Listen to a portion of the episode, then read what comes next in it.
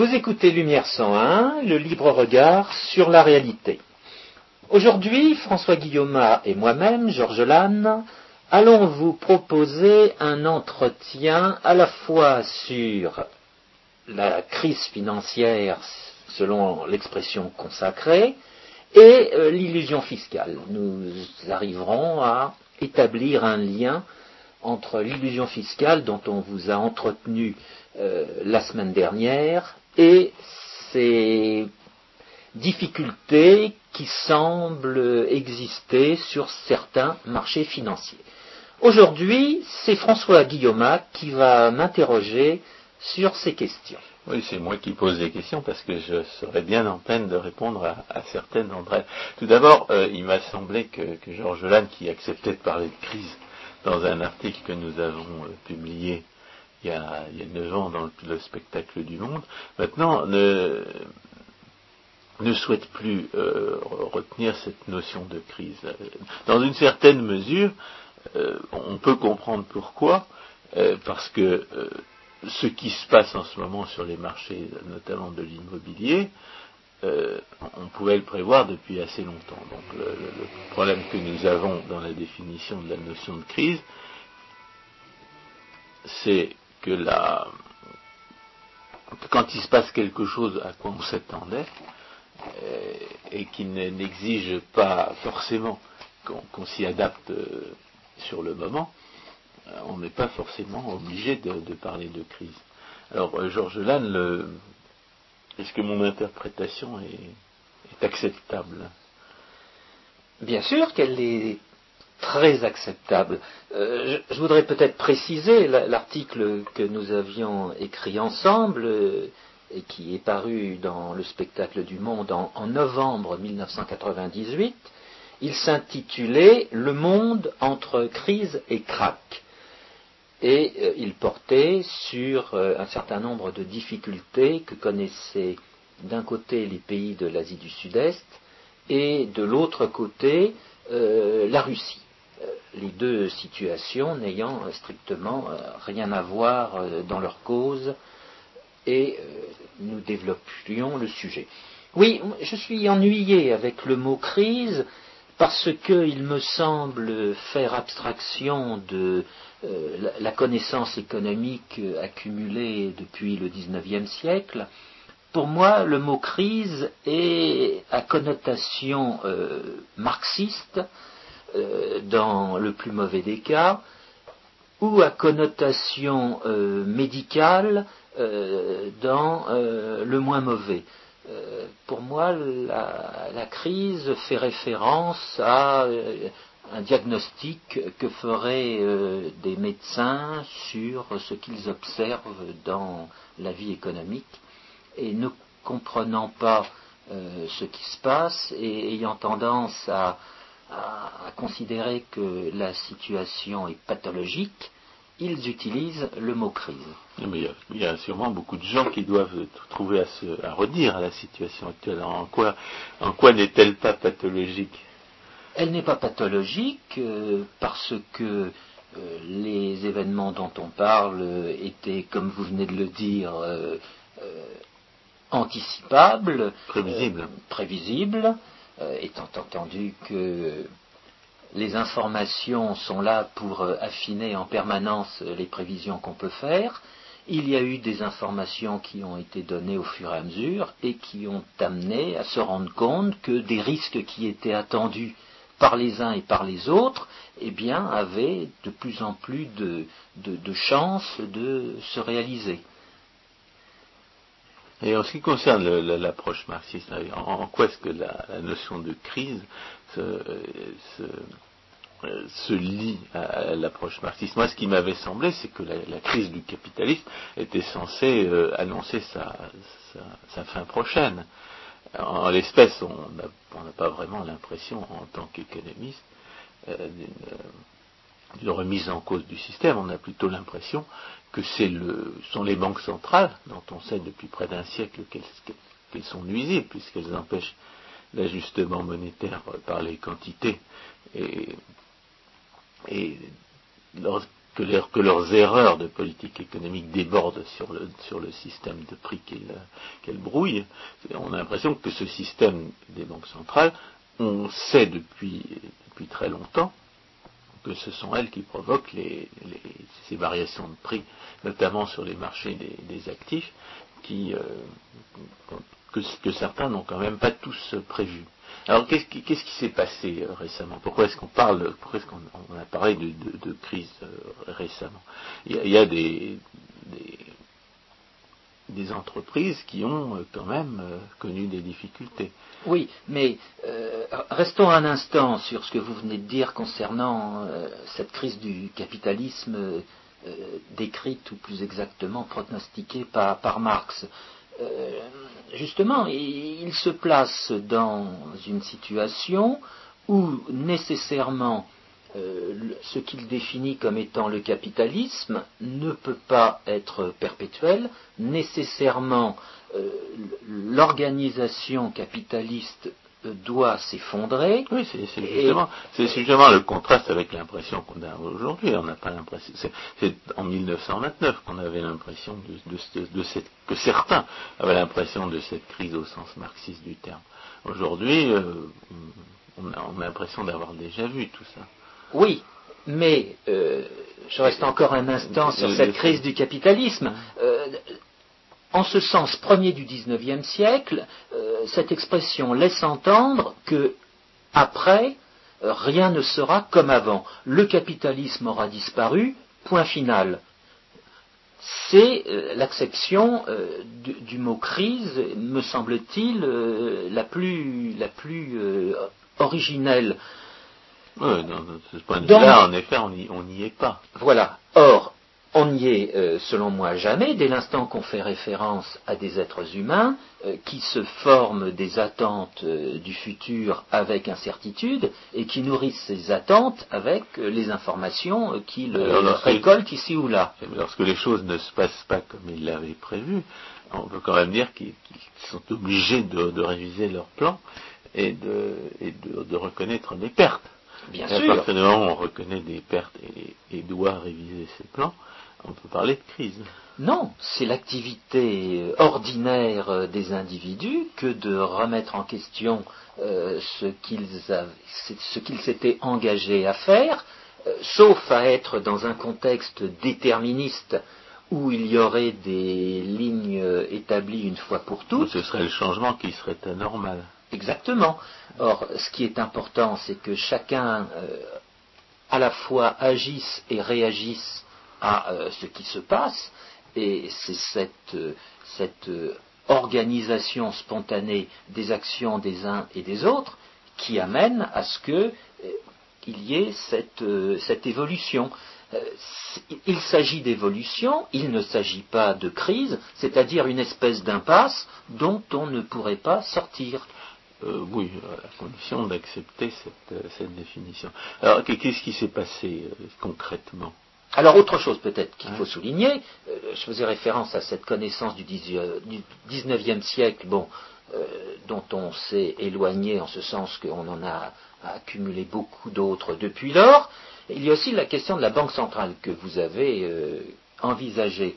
Il faut savoir que au XIXe siècle, les banques centrales étaient rarissimes et, a fortiori, n'avaient pas les compétences ou les privilèges euh, que l'État, que les hommes de l'État leur ont euh, accordés, elles euh, n'avaient pas de prétention organisatrice, elles n'avaient pas de prétention d'intervenir sur telle ou telle évolution économique, elles avaient surtout comme mission d'être là pour financer dans les meilleures conditions euh, les, emprunts que pouvaient leur demander euh, les hommes de l'État. On, euh, sait que, sait que le monopole de la, le privilège de monopole de la Banque de France était destiné essentiellement à, remplir les poches de ses actionnaires. mais c'est parce que les banques centrales, c'est parce que les banques privilégiées plutôt, en, retardant les ajustements monétaires de, telle sorte que des fluctuations se produisent sur les marchés financiers euh, ont été amenés à, assumer des responsabilités la, pour la conjoncture, alors qu'on a mis, alors qu'on avait mis un certain temps à comprendre que c'était elle qui était la cause des, variations de la, dite conjoncture. Oui, alors ça c'est toute une discussion qui va apparaître dans la deuxième moitié du, XIXe siècle, où euh, certains vont même euh, considérer que les banques centrales ont un rôle de prêteur de dernier ressort euh, à, comment dire, assumer. Mais encore un mot pour être précis sur cette notion de banque centrale. Il faut savoir que euh, la première banque centrale euh, a vu le jour à la fin du XVIIe euh, siècle. C'est la banque de Hollande. Puis il y a eu la création de la Banque d'Angleterre, la Banque centrale d'Angleterre, ayant été créée au départ pour permettre le financement d'une guerre des Anglais contre Guillaume d'Orange.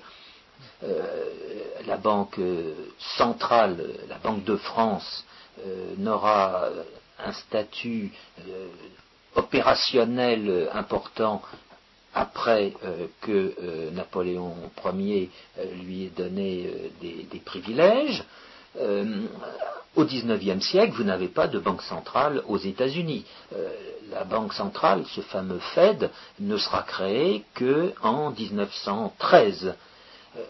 Autrement dit, euh, la Banque centrale telle que nous la connaissons aujourd'hui n'a pas euh, d'antériorité au XIXe siècle. C'est fondamentalement au lendemain de la guerre du 14-18 que euh, les banques centrales telles que nous les connaissons aujourd'hui vont apparaître et vont avoir ces missions plus ou moins nuisibles euh, qui conduiront dès le départ à ce que certains ont appelé la crise de 29, euh, caractérisée par une chute du prix euh, des actions sur un marché organisé particulier qui était le marché organisé de New York. Donc c'est bien le rapport entre les banques centrales et ce qu'on a appelé la crise, c'est celui-là, ce sont les banques centrales qui ont provoqué ce qu'on a appelé la crise. Parce qu'elles ont fait euh, joujou, entre guillemets, avec les taux d'intérêt à court terme, à très court terme, qu'elles ont la possibilité d'influencer. Et pourquoi ont-elles la possibilité de les influencer? Parce qu'elles se sont donné le monopole euh, de la monnaie. Euh, la production de monnaie. La production de monnaie, et bien plus, elles ont imposé l'utilisation de cette monnaie au euh, citoyen euh, lambda. Euh, le citoyen lambda n'a pas la possibilité en France, dans la décennie 1920, de payer en dollars ou de payer en livres. Il a l'obligation de payer en francs. Mais est-ce qu'on peut décrire le rôle des, banques centrales aujourd'hui dans la, dans la genèse des, événements auxquels on a récemment assisté? Alors, euh, il y a plusieurs euh, il, y a plusieurs éléments à faire intervenir. Tout d'abord, on, peut donner un, élément historique. Euh, nous sommes aujourd'hui en 2007.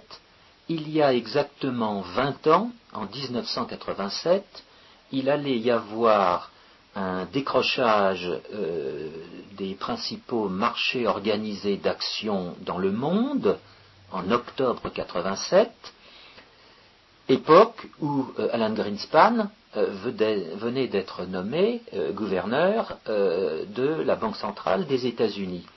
Et l'explication qui va être donnée de ce décrochage des prix des marchés organisés d'actions sera un accord politique en matière de taux d'intérêt qui avait été passé au début euh, de l'année 1987 euh, et qui s'appelait l'accord euh, du Plaza.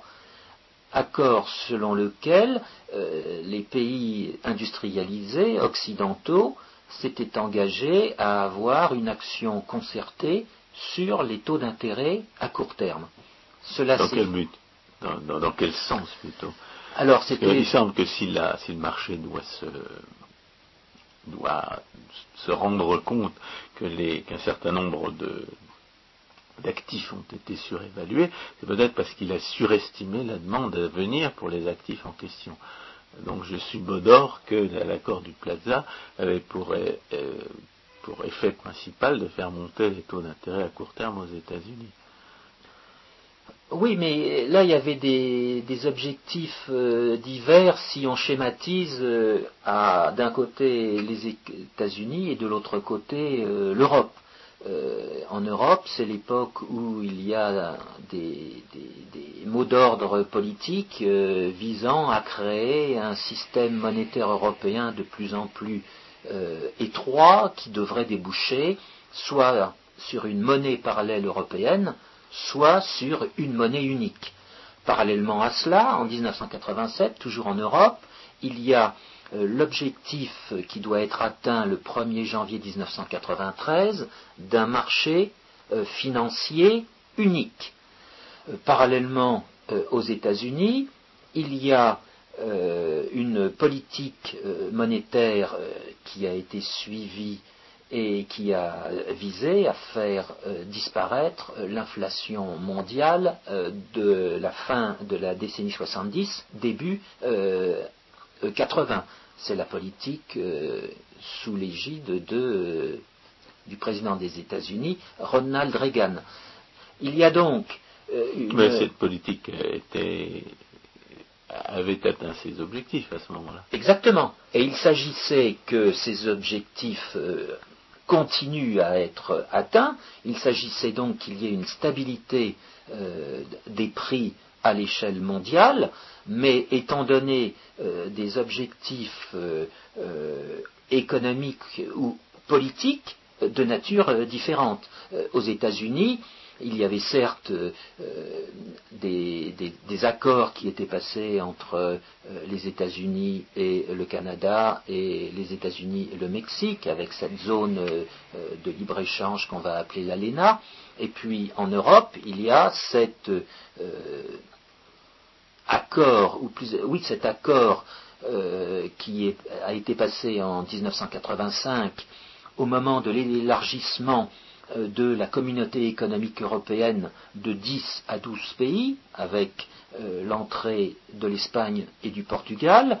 Euh, cet accord particulier, c'est ce qu'on a appelé l'acte unique, qui doit déboucher le 1er janvier 1993 sur un marché unique en Europe, avec en particulier un marché unique en matière financière. Mais ce que ne pas, c'est, disons, les, dans, toutes ces politiques leurs effets sur le, marché des actions aux États-Unis. Pourquoi cette baisse brutale des actions en, octobre 1987 et quel rapport avec la, situation actuelle? Alors, euh, on en était au, taux d'intérêt, donc il y avait eu un accord de taux d'intérêt euh, entre qui, avait été caché ou, dont les marges avaient, dont les marges de variation avaient été cachées euh, au, euh, au, marché. Et en quoi consistait cet accord? Qu'est-ce qu'il, Quelles contraintes cherchait-il à imposer aux, aux, variations des taux d'intérêt? ben, Il s'agissait que les États-Unis et l'Europe aient des taux d'intérêt voisins, afin qu'il n'y ait pas euh, de variation de taux de change euh, qui soit euh, problématique et qu'il y ait une stabilité des prix aux États-Unis et. Alors les taux d'intérêt étaient différents. si on fait un accord sur les taux pour euh, rapprocher les taux d'intérêt, lesquels étaient les plus élevés? Ah, Je n'ai pas le, souvenir précis des écarts, mais c'était des taux d'intérêt qui, étaient proches ils étaient proches et il fallait qu'ils restent proches. Il ne fallait pas que, à l'occasion euh, de telle ou telle euh, élection politique, il y ait une décision qui soit imposée à la Banque centrale du pays en question euh, d'augmenter ou de diminuer ses prix. Donc il y, avait une concertation. Cette concertation était fondée sur des modèles économiques selon lesquels, si on voulait qu'il y ait une stabilité des prix et une stabilité des taux de change, il fallait que ces taux d'intérêt restent dans ces limites. le marché ne le savait pas. Et apparemment, le marché ne le savait pas. Et en quoi euh, quelles, ont été les, conséquences que les opérateurs sur les dix marchés ont tiré de la, de la, prise en compte de cette, de cette information nouvelle. Alors, qu'est-ce qui, les, qu'est-ce qui les a amenés à, vendre brusquement des, alors vraisemblablement leurs actifs de manière à ce que leur prix euh, baisse considérablement? Alors vraisemblablement, euh, il est arrivé un moment où les entre guillemets spéculateurs, c'est-à-dire euh, les opérateurs qui achètent à découvert ou qui vendent à découvert, ont été obligés de fournir des marges. Mais à quoi s'attendaient-ils et en quoi ont-ils été surpris? En quoi s'attendaient-ils en termes de taux d'intérêt Qu'est-ce qu'il quelle est la, situation, l'information nouvelle qui les a amenés à, vendre? Bah, Vraisemblablement, ils n'ont pas eu la possibilité d'avoir les liquidités, comme on dit aujourd'hui, ils n'ont pas eu la possibilité d'avoir les liquidités dont ils avaient besoin pour faire leurs opérations terme. Donc, donc ils s'attendaient à ce que les taux d'intérêt à court terme soient plus, soient plus bas qu'ils ne se sont retrouvés finalement. Mais on peut le penser en termes de prix, mais aussi en termes de quantité. Il est possible que dans certains cas, on leur ait dit ah non, euh, si, si, on devait vous, vous, fournir les liquidités que vous nous demandez, il faudrait à ce moment-là que nous fassions varier les taux d'intérêt dans des proportions qui ne sont pas celles des accords que nous avons passés. Bon, on ne leur a pas dit dans ces termes, mais ça revenait à cela. Donc on leur a révélé un élément de la politique monétaire euh, qu'ils ne connaissaient pas. Exactement. Et, un élément de restriction. De Exactement. Exactement. C'est-à-dire une, politique qui, conduisait à ce que les taux d'intérêt à court terme, c'est-à-dire le prix auquel on se, se fournit en liquidité, soient plus élevés que qu'ils ne s'y attendaient. Exactement. Et, ça a suffi pour, euh, provoquer cette. Et parallèlement à cela, il y a euh, un élément euh, technologique, de technologie financière très important à faire intervenir, c'est l'entrée en, puissance, les fonctionnements en allure de croisière de ce qu'on appelle aujourd'hui les marchés de dérivés. C'est-à-dire un certain nombre de marchés organisés qui permettent aux, euh, opérateurs de prendre des positions sur taux d'intérêt futurs, qu'il s'agisse de taux d'intérêt à court terme ou de taux d'intérêt à long terme. Et euh, on, peut, supposer que, le développement de ces marchés a engendré des risques qui n'ont pas forcément été correctement euh, appréciés. Et d'ailleurs, c'est un problème qui n'est pas forcément encore résolu, dans la mesure où aujourd'hui on parle sans arrêt d'engagement hors bilan, et, où, euh, ce qui veut dire qu'en réalité, les, risques ne sont pas évalués euh, d'une manière sur, sur, laquelle les, disons les divers opérateurs puissent s'entendre. Parce que les opérations financières en question n'entrent pas dans les règles comptables habituelles, que les comptables ne sont pas arrivés justement à les inscrire dans euh, les plans comptables nationaux, voire simplement à l'échelon. Euh, ça fait quand même une vingtaine d'années que ce problème existe, parce que ça fait, ça fait une vingtaine d'années que les instruments financiers en question euh, euh, s'inventent sans arrêt, on aurait pu penser que l'expérience des, opérateurs sur le marché finisse par rattraper l'innovation. Bien sûr, mais là je disais nous sommes en 87 et à, cette variation, à ces variations de taux d'intérêt que, que, les banques centrales avaient, que les autorités monétaires avaient cachées au marché, s'ajoute donc une certaine incertitude de fonctionnement de ces marchés à terme très particulier à l'époque, bien plus, euh, les, comment dire, les décisions qui vont être prises en matière de taux d'intérêt futurs vont nécessairement euh, contrarier euh, les anticipations que pouvaient avoir ces banques centrales euh, en matière de taux d'intérêt à court terme. Ces banques centrales n'interviennent pas sur ces nouveaux marchés organisés. Mais il y a quand même un lien entre les taux entre les anticipations de taux d'intérêt sur les marchés, sur les anciens marchés et sur les nouveaux. Bien sûr, il mais il n'y a pas, de, il y a pas de, de, différence entre les spéculations, euh, entre les, les, prévisions de taux sur les uns et les prévisions de taux sur les autres. Si ce n'est que dans un cas, tant que ces marchés n'existaient pas, euh, les marchés étaient aux mains euh, des banques centrales, alors que maintenant que ces marchés organisés euh, fonctionnent, eh bien les banques centrales ne peuvent pas intervenir sur ces marchés. Donc il est possible qu'il y ait euh, des écarts très importants entre ces marchés organisés et le marché sur lequel se trouvent les banques centrales.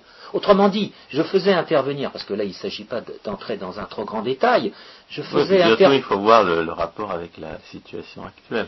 Mais je ne faisais que poser le problème. Il faut voir qu'il y a donc euh, deux, euh, comment dire, deux conditions qui apparaissent en 1987, une condition politique, celle de cet accord sur les taux d'intérêt et sur les objectifs de la politique monétaire, d'une part, et d'autre part, la condition technique, d'innovation technique en matière financière, qui s'articule à ces nouveaux marchés financiers. Autrement dit, il y a tout d'un coup, euh, d'un côté, euh, une cachotterie à l'initiative des autorités euh, monétaires. Une révélation. Ou une révélation. La révélation d'une cachotterie. Mais cette révélation va se faire justement au travers du fonctionnement de ces marchés de dérivés financiers. Et elle va se faire de façon très brutale, puisque, prenons l'exemple de la France, il va y avoir des charges d'agents de change de l'époque qui vont se retrouver en faillite en raison des euh, positions qui auront été prises par euh, l'agent de change en question et ses euh, premiers collaborateurs. Oui, en fait, comme toujours, il y a un aspect de, risque associé à, certaines positions les, dont les gens se rendent compte quand il est déjà trop tard c'est-à-dire quand le risque se réalise. Alors quel, est le risque qui s'est réalisé récemment et auquel on n'avait pas pensé? Ah, alors là, si on revient aujourd'hui, on fait un saut de, de, 20 ans, euh, on peut mettre l'accent sur l'innovation financière, euh, sur les innovations. La question est de savoir si si l'expérience du marché rattrapera un jour l'innovation financière. Exactement. Alors, en quoi consistait cette innovation financière en l'espèce bah, à l'époque, c'était une innovation. En c'était, les, options, c'était les marchés à terme sur les taux d'intérêt. Exactement, des marchés organisés. Bien. Or, euh, aujourd'hui, quelle est l'innovation euh, qui est mise en, en avant? C'est une innovation. Ou en accusation. Ou en accusation. Euh, c'est une innovation relative au marché de l'immobilier qui consiste pour les banques à pouvoir prêter à certaines conditions à des emprunteurs qu'on dira ne pas être de première catégorie, ne pas être d'une catégorie prime, mais d'une catégorie subprime, autrement dit implicitement euh, le prêt à. Il y a des emprunteurs qui sont dont le, risque de remboursement est un peu plus élevé. Exactement. Autrement donc c'est la, la, réalité qui simple qui se cache derrière ce terme barbare de subprime. Oui, mais avec ce terme de subprime, euh, ce, ce, enfin, avec ce, type de, contrat, euh, bah, interviennent d'autres. Qu'est-ce qu'il y a de nouveau dans le fait de, dans, le fait de prêter à des, emprunteurs un tout petit peu moins solvables que, d'autres? Parce que ça, c'est pas nouveau. Les, les, usuriers, ça existe depuis toujours. Exactement. Alors la nouveauté, c'est que en fait, les banques ne vont pas conserver euh, ces prêts un peu plus risqués, mais vont euh, rassembler euh, ces, prêts en des, euh, ce qu'on appellerait des poules, en des paquets, et ces paquets vont être. Ce sont des, ce sont des, ce sont des, des, innovations institutionnelles qui rassemblent euh, les risques en question de, de telle manière qu'on puisse à la fois les diversifier, puisque le, risque, de, le risque est, noyé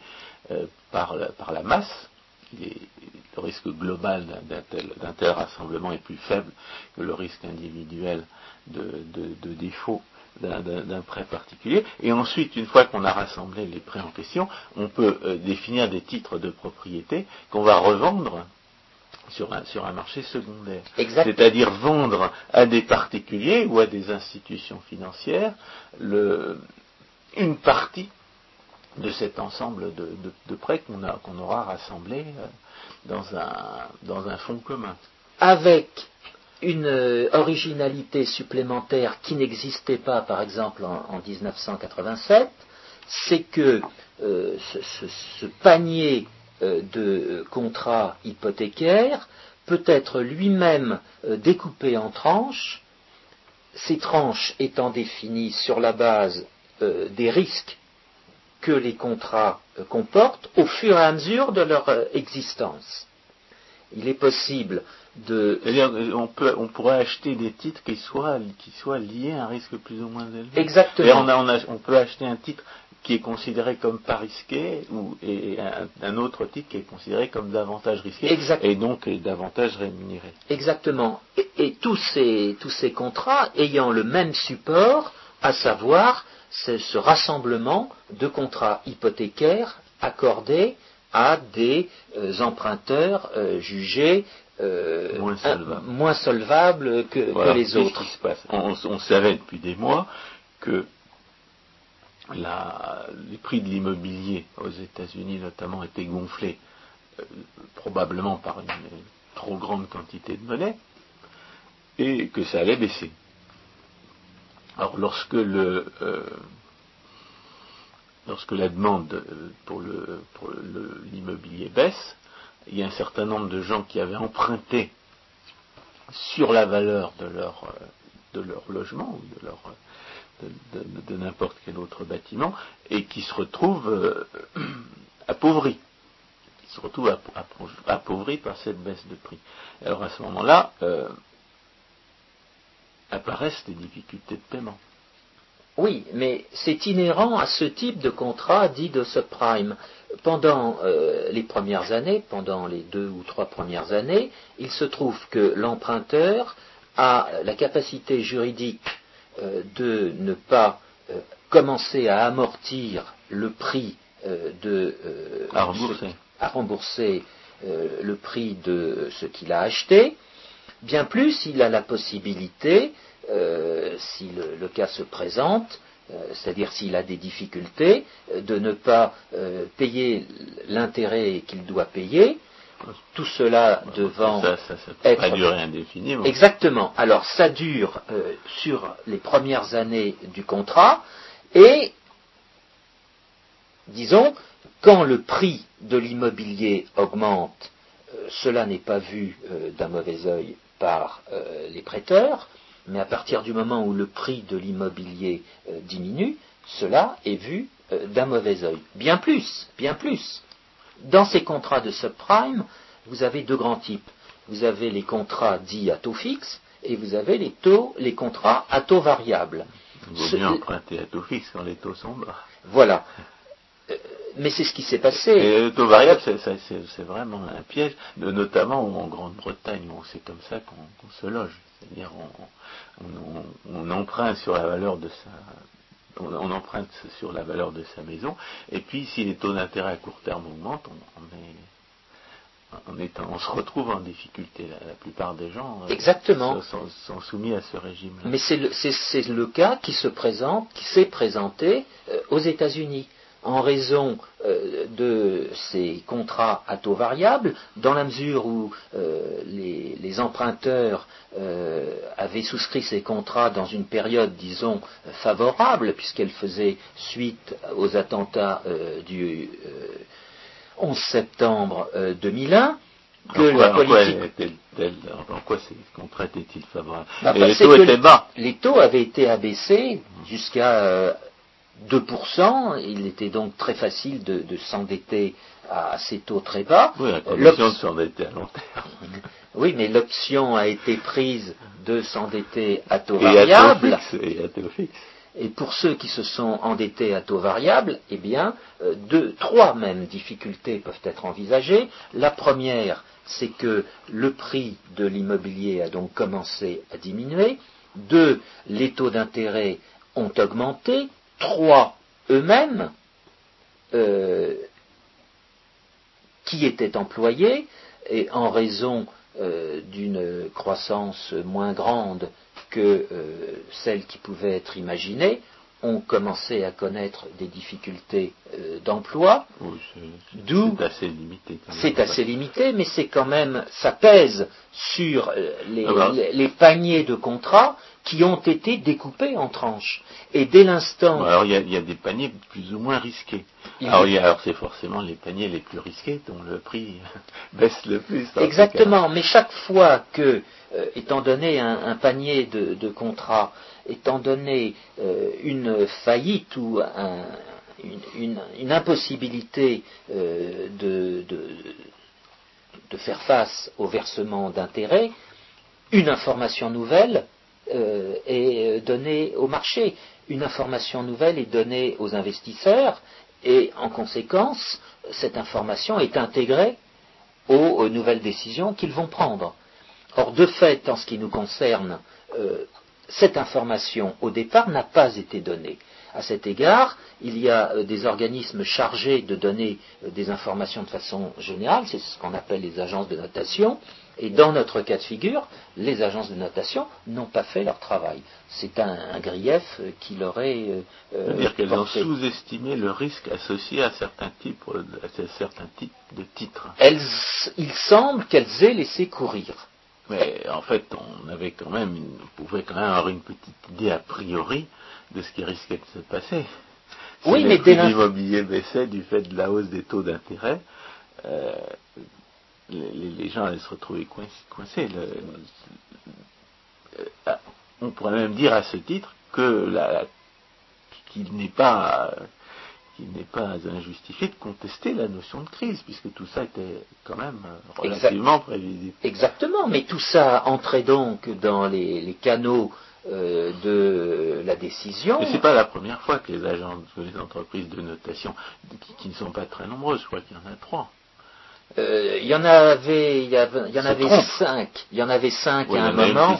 Exactement, Avec l'affaire Enron. exactement. À cet égard, ces agences de Donc elle- celle-là n'avait pas fait son travail. Oui, mais ce qu'il faut voir, c'est que ces agences de notation euh, ont différents départements et le- les départements auxquels vous faites allusion, François Guillaume, euh, sont les départements d'audit euh, des entreprises. Et euh, c'est un reproche, un autre grief qui leur est porté. il s'agirait qu'elles distinguent bien dans leur fonctionnement ce qui est évaluation objective de telle ou telle firme ou tel ou tel panier de contrats risqués, et puis euh, ce qui est euh, leur évaluation, c'est ça, subjective, en relation aux conseils qui leur sont demandés et qui leur sont payés. Oui, la dernière fois, on parlait de, de l'écart qui existe systématiquement entre les jugements de valeur qui guident effectivement les décisions et, et la- les tentatives de comptabilisation qui en sont faites euh, plus ou moins euh, systématiquement dans un cadre étatiste. Il semble que le, problème de l'évaluation euh, comptable se pose aussi dans les entreprises privées. Alors, est-ce qu'il y a un, est-ce qu'il y a un problème de liberté des contrats? Parce que en, l'espèce, seule la liberté des contrats et, la, propriété des, biens de- devrait permettre de fournir une évaluation authentique des, actifs en question. On, a, on, peut imaginer une première destruction de, l'information donnée par les prix par la politique monétaire qui gonfle artificiellement ou qui déprime artificiellement, parce qu'on a connu ça dans les années 90 en France, les prix de certains produits. Euh, des gonflements ou, des pressions artificielles qui, ne vont pas durer, mais qui auront entre-temps engendré des, décisions euh, qu'il faudra par la suite euh, revoir. Oui, mais on peut concevoir cette liberté de- des contrats dans le cadre de ces firmes de notation. La seule chose, il y a, le cas échéant, un conflit d'intérêts. Il faut que ce conflit d'intérêts euh, soit résolu. Alors justement, les hommes de l'État, aux- notamment aux États-Unis, ont essayé de résoudre ce conflit par la, lé- la législation. Exactement. On est, on est en pleine euh, illusion de la, de la régulation par, par, euh, les hommes de l'État. Exact. Dans la mesure où non seulement les hommes de l'État euh, empêchent les gens directement concernés de résoudre les problèmes qui sont, qui sont directement à leur portée, mais où euh, on sait très bien que les hommes de l'État eux-mêmes sont irresponsables et que par conséquent ils peuvent pas, euh, peuvent pas prendre de bonnes décisions et qu'ils n'ont même pas intérêt à s'informer sur ce que serait une bonne décision. Alors justement, peut-être euh, pour terminer cet entretien, euh, devrions-nous euh, euh, entrer dans cette question de l'illusion fiscale? D'une certaine façon, tout ce qu'on vient de dire La, la question était- que, la question que je me pose quand même, c'est dans quelle mesure la réglementation, on, on a vu peut-être le rôle de la Banque centrale, on pourrait peut-être... on a vu le rôle de la Banque centrale en 87, on pourrait éventuellement dire ce qu'elle a fait en, en 2007. Exactement, et c'est pour Et puis ensuite, on verra dans quelle mesure la réglementation empêche de résoudre ce problème de- il- d'évaluation Il correcte. nous reste des- euh, un des- quart d'heure, euh, il faut donc être assez schématique. Effectivement, on arrive à, à quelle, euh, à quelle gro- grande question? C'est cette question de la réglementation. J'aime pas le mot régulation, Non, non, on va peut-être en dire un mot. peut-être parler de la, de la politique monétaire. Oui, avant, mais- Sinon, on risque de ne pas en parler. C'est- La politique monétaire, c'est de la réglementation. On est C'est d'accord. une réglementation quantitative qui va porter sur le taux d'intérêt à court terme parce que la politique monétaire ne peut pas régler le- le- les taux d'intérêt à long terme. Et d'autre part, c'est une politique, donc une politique de prix en relation avec les taux d'intérêt et une politique de quantité euh, dans la mesure où elle va euh, s'interdire de, euh, comment dire, de créer de la monnaie où euh, elle va, Au contraire, euh, au contraire, exactement, Euh, dans, une, très- dans une très large mesure, ce qui permet de créer de la monnaie en excès, plutôt, ce qui permet toujours de créer de la monnaie en excès, c'est le monopole. Exactement, parce que chacun a l'obligation, a l'obligation de, euh, de recevoir en paiement euh, la monnaie euh, qui lui est Alors, proposée. Là, on peut parler d'illusion fiscale dans la mesure où les gens ne comprennent pas le lien qui existe entre une obscure réglementation bancaire, que par ailleurs on leur a appris à trouver normale, et puis euh, la, la- la- la hausse des prix et l'incertitude des variations de prix et l'incertitude qui en résulte pour leur, pour leur patrimoine et pour leur pouvoir d'achat. Exact. Mais euh, pour donner un, un trait d'union, euh, C'est que- l'illusion fiscale par, par violence indirecte euh, au suprême degré. Ça. On fait violence à des banquiers et c'est le malheureux euh, épargnant qui, euh, qui va payer.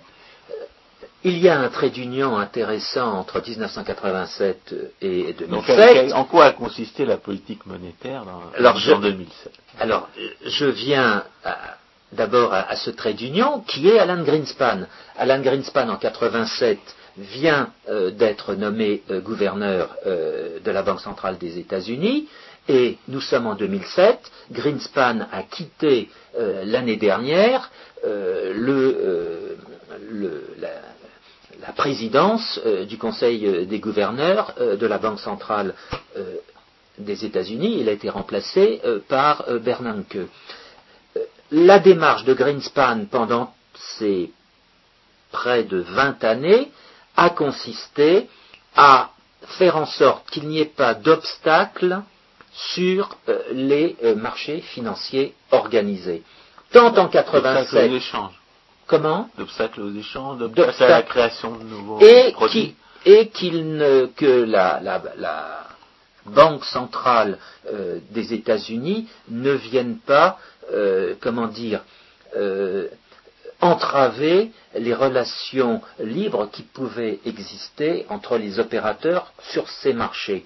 A il été s'est opposé à une réglementation qui eût été, par définition, institutionnellement irresponsable. Et il est allé très loin et c'est ce que certains lui reprochent aujourd'hui, il est allé très loin, non seulement euh, dans ces années 97-98, où il a tout fait pour que les gouvernements de l'Asie du Sud-Est n'établissent pas euh, des réglementations particulières qui auraient, euh, comment dire, fait obstacle aux échanges euh, de ces pays, les échanges de ces pays étant la cause de leur développement très important, qui avait amené certains à les qualifier de dragons, et enfin, euh, dans la dernière période, jusqu'à 2006, il va faire en sorte que malgré euh, les attentats du 11 septembre, malgré l'opposition de certains à propos de des décisions qu'il avait prises euh, relativement au marché euh, financier euh, pour accorder la liquidité qu'il fallait, eh bien, il s'est refusé à toute réglementation. Bon, alors en 2006, il s'en va, qu'est-ce qui se passe? Donc, il s'en va, il y a un nouveau gouverneur de la Banque centrale des États-Unis, et ce gouverneur change la, façon de voir, pour autant qu'il commence à faire des prévisions. Euh, Greenspan s'est toujours refusé à faire des euh, prévisions. Des prévisions de quelle nature Des prévisions macroéconomiques. Il a mis euh, sous l'éteignoir tout le, département modèle de prévision. La seule chose à laquelle il s'est intéressé, c'est d'essayer d'évaluer l'augmentation de la productivité aux États-Unis. Bien, euh, il avait une, question qui le hantait, euh, c'était de, faire apparaître la vraie productivité euh, des États-Unis. Il avait le sentiment qu'il y avait une croissance très forte de la productivité et étant donné cette croissance très forte, ben, il voulait faire en sorte que la politique monétaire, c'est-à-dire l'augmentation euh, de la quantité de monnaie euh, ne soit pas un frein à cette augmentation de la, productivité. Sur la base des anciens modèles, il y avait une faible croissance de la productivité. Sur la base des études euh, qu'il a fait entreprendre. C'est une mission impossible d'essayer d'évaluer la productivité dans ces conditions. Bien sûr, et c'est comme ça qu'on en est arrivé à toutes ces nouvelles technologies, et c'est là où il est arrivé à, à ce que des économistes se mettent sur ces recherches et il a fait apparaître euh, des grandes croissances et jusqu'au début des années 2000 euh, il, a, été loué par la communauté financière parce que euh, il y avait une longue période de croissance ininterrompue aux États-Unis. Euh, cette croissance s'est arrêtée euh, en 2002 euh, avec une chute, une baisse du prix des actions sur les marchés financiers en relation avec ce que certains appelleront l'éclatement de la bulle Internet. À cet égard, Aujourd'hui, j'ai tendance à voir comme synonyme du mot crise utilisé dans euh, les milieux financiers euh, le mobile. Le mobile étant euh, plus moderne, étant moins connoté. comment est-ce que ces, changements d'attitude influencent le, prix, les prix des différents actifs? Eh bien, le point de départ, c'est toujours euh, une solvabilité euh, des opérateurs ou des institutions financières euh, qui est mise en, défaut, étant donné les règles qui ont été établies. Pour retrouver leur solvabilité, eh bien, il faut qu'ils vendent des actifs. en quoi les, nouvelles règles ont-elles compromis la, solvabilité en question? Au travers des risques. les risques augmentant, bah, euh, les, risques, les risques ont augmenté parce que les, taux d'intérêt euh, n'étaient pas ce qu'on avait prévu. D'une part. Ils ont augmenté. Est-ce qu'ils ont augmenté ou est-ce qu'ils ont baissé moins qu'on ne s'y attendait? Qu'est-ce qui s'est passé? Non, ce qui s'est passé dans un premier temps, les taux d'intérêt ont donc fortement baissé. Bien. Ce qui a permis à cette chute du prix des actions au moment de l'éclatement de la bulle Internet d'être, disons, temporaire. Bien, à partir de là, il y a eu une augmentation du prix des actions, par exemple, l'indice euh, Dow Jones va repasser d'un niveau euh, de 9000 à un niveau euh, de 13000. Bien, tout, est rétabli, mais simultanément, il y a, avec cette augmentation du risque sur les, les, oui, sur les créances immobilières, eh bien, il y a une. L'augmentation du risque est due à une hausse des taux d'intérêt. Oui, exactement. Donc les taux d'intérêt ont bien monté. Exactement. Voilà, c'est essentiel. Ils, ont retrouvé. Euh, et, c'était le résultat d'une politique délibérée. Délibérée qui, visait à euh, que les attentats du 11 novembre soient euh, sans lendemain, qu'il n'y ait pas une désorganisation oui, donc c'était financière. prévisible tout ça. Tout cela était prévisible et Greenspan avait bien agi. Il a bien agi. On l'accuse d'avoir fait des politiques d'inflation pour empêcher les, les, marchés, les prix de baisser sur les marchés. Donc il y, a des gens qui trouvent pas, qui n'approuvent pas forcément. Exactement. Mais on ne peut pas en trancher définitivement et objectivement. Non, mais ce qu'on peut dire, c'est qu'il a fourni euh, des liquidités au marché quand il fallait, étant donné des chocs euh, exogènes, là qu'on peut dire peu prévisibles, euh, à savoir les attentats. Il y a eu un phénomène euh, d'autre part qui s'est déclenché en relation avec les innovations financières. François Guillaume, il y a un instant, vous parliez euh, des opérations euh, financières qui étaient mises au bilan, hors bilan, en 1987. Les règles comptables ont peu évolué et au début des années. Qu'est-ce qui empêche les règles comptables de s'adapter comme ça? Ça fait 20 ans. Bien sûr, mais c'est l'innovation financière. Les, opérations dont, je parle à l'instant sont euh, quand même différentes de celles euh, qui pouvaient être, euh, disons, mises en œuvre en, en 1987. Et qui décide de ces règles comptables? Alors ça, ce sont les, différentes commissions euh, chargées euh, du droit comptable, ce sont les normes. Euh, non, mais là, je, je, subodore quelques, quelques irresponsabilités, parce que c'est pas, pas normal que les, problèmes restent non résolus pendant une vingtaine d'années. Des problèmes qu'on n'arrive pas à résoudre, c'est des problèmes que certains empêchent de résoudre. Oui, mais dans notre cas, euh, l'innovation financière n'est pas ponctuelle, il n'y a pas une innovation financière dans la décennie 80 et plus rien après. Non, nous sommes on dans une on pourrait imaginer une procédure qui permette de prendre en compte les nouveaux, les nouveaux instruments, tout simplement. De leur, donner une évaluation. Après tout, euh, des, formules d'évaluation de certains titres, euh, on, s'en sert, même si on sait que ça repose quelquefois sur des hypothèses Oui, mais on peut dire que là, nous sommes dans de l'expérimental. Nous sommes dans de l'expérimental. Nous sommes dans des relations contractuelles euh, entre euh, qu'on appellera de gré à gré entre euh, une grande, un trésorier de grande entreprise ou un directeur financier de grande entreprise et puis un banquier.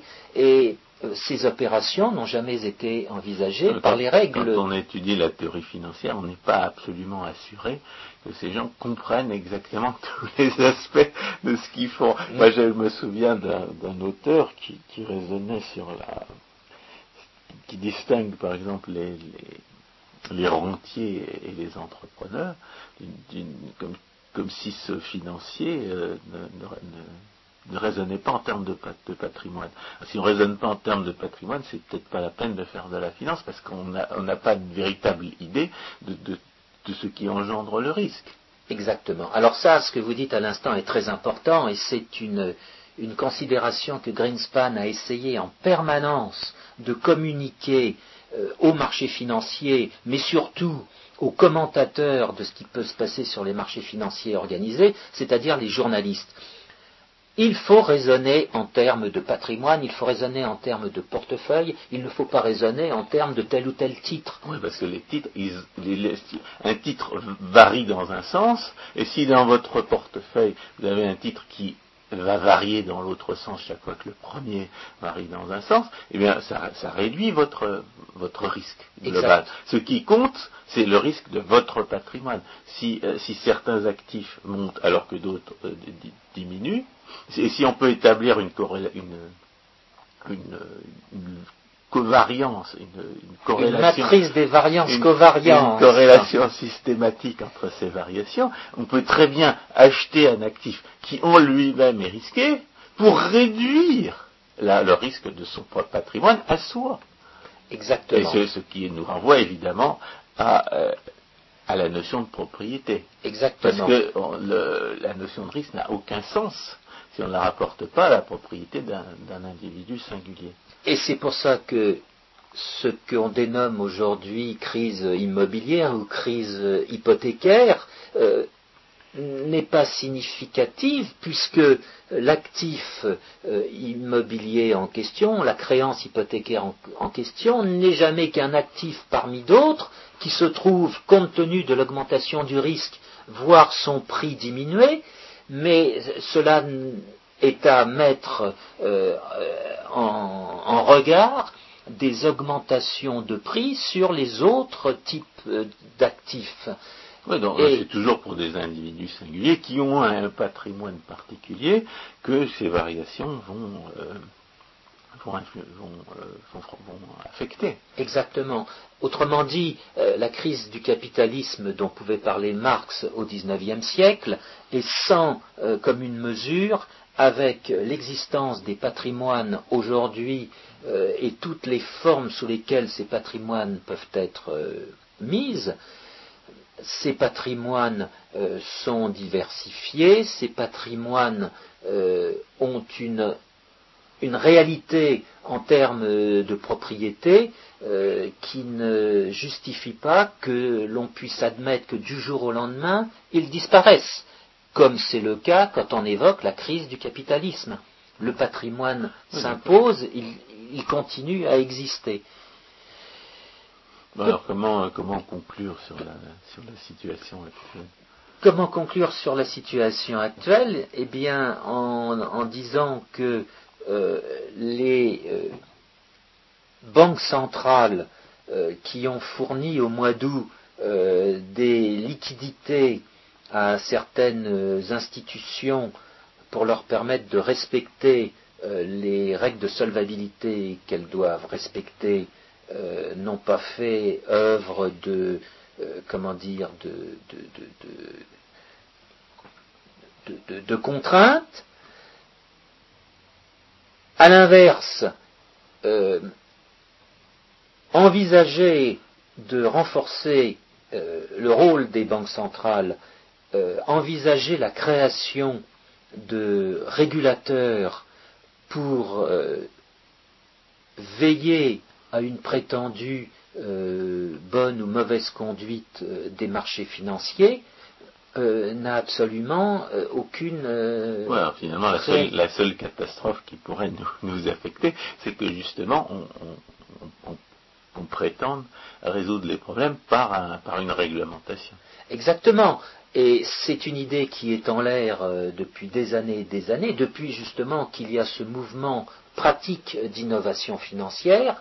Il y a tout un- toute une école de pensée qui veut réguler, anglicisme, qui veut réglementer euh, les échanges financiers, qui veut euh, encadrer euh, les marchés financiers organisés. Oui, Et- C'est toujours l'illusion de la, rég- de la régulation par les hommes de l'État. Exactement. Alors que seule la responsabilité permet de, de- de résoudre les problèmes. la régulation en matière de marché financier ne sera que de l'irresponsabilité institutionnelle, La réglementation, oui. Ne sera que de la responsabilité institutionnelle, c'est-à-dire donnera une facette de plus à ce que nous avons appelé euh, l'illusion fiscale. Mais ça ne peut qu'ac- qu'accroître le risque, surtout.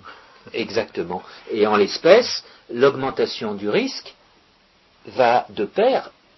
L'augmentation du risque qu'on ne voit pas, qui le cas échéant euh, n'est pas euh, sanctionné par une note donnée par une agence de notation, bah, n'est jamais qu'une facette de l'illusion fiscale. On peut peut-être dire qu'avec la, période Greenspan, cette illusion fiscale avait quand même un peu régressé en la matière. Exactement. Et malheureusement, avec Bernanke, je ne sais pas si cette régression va continuer.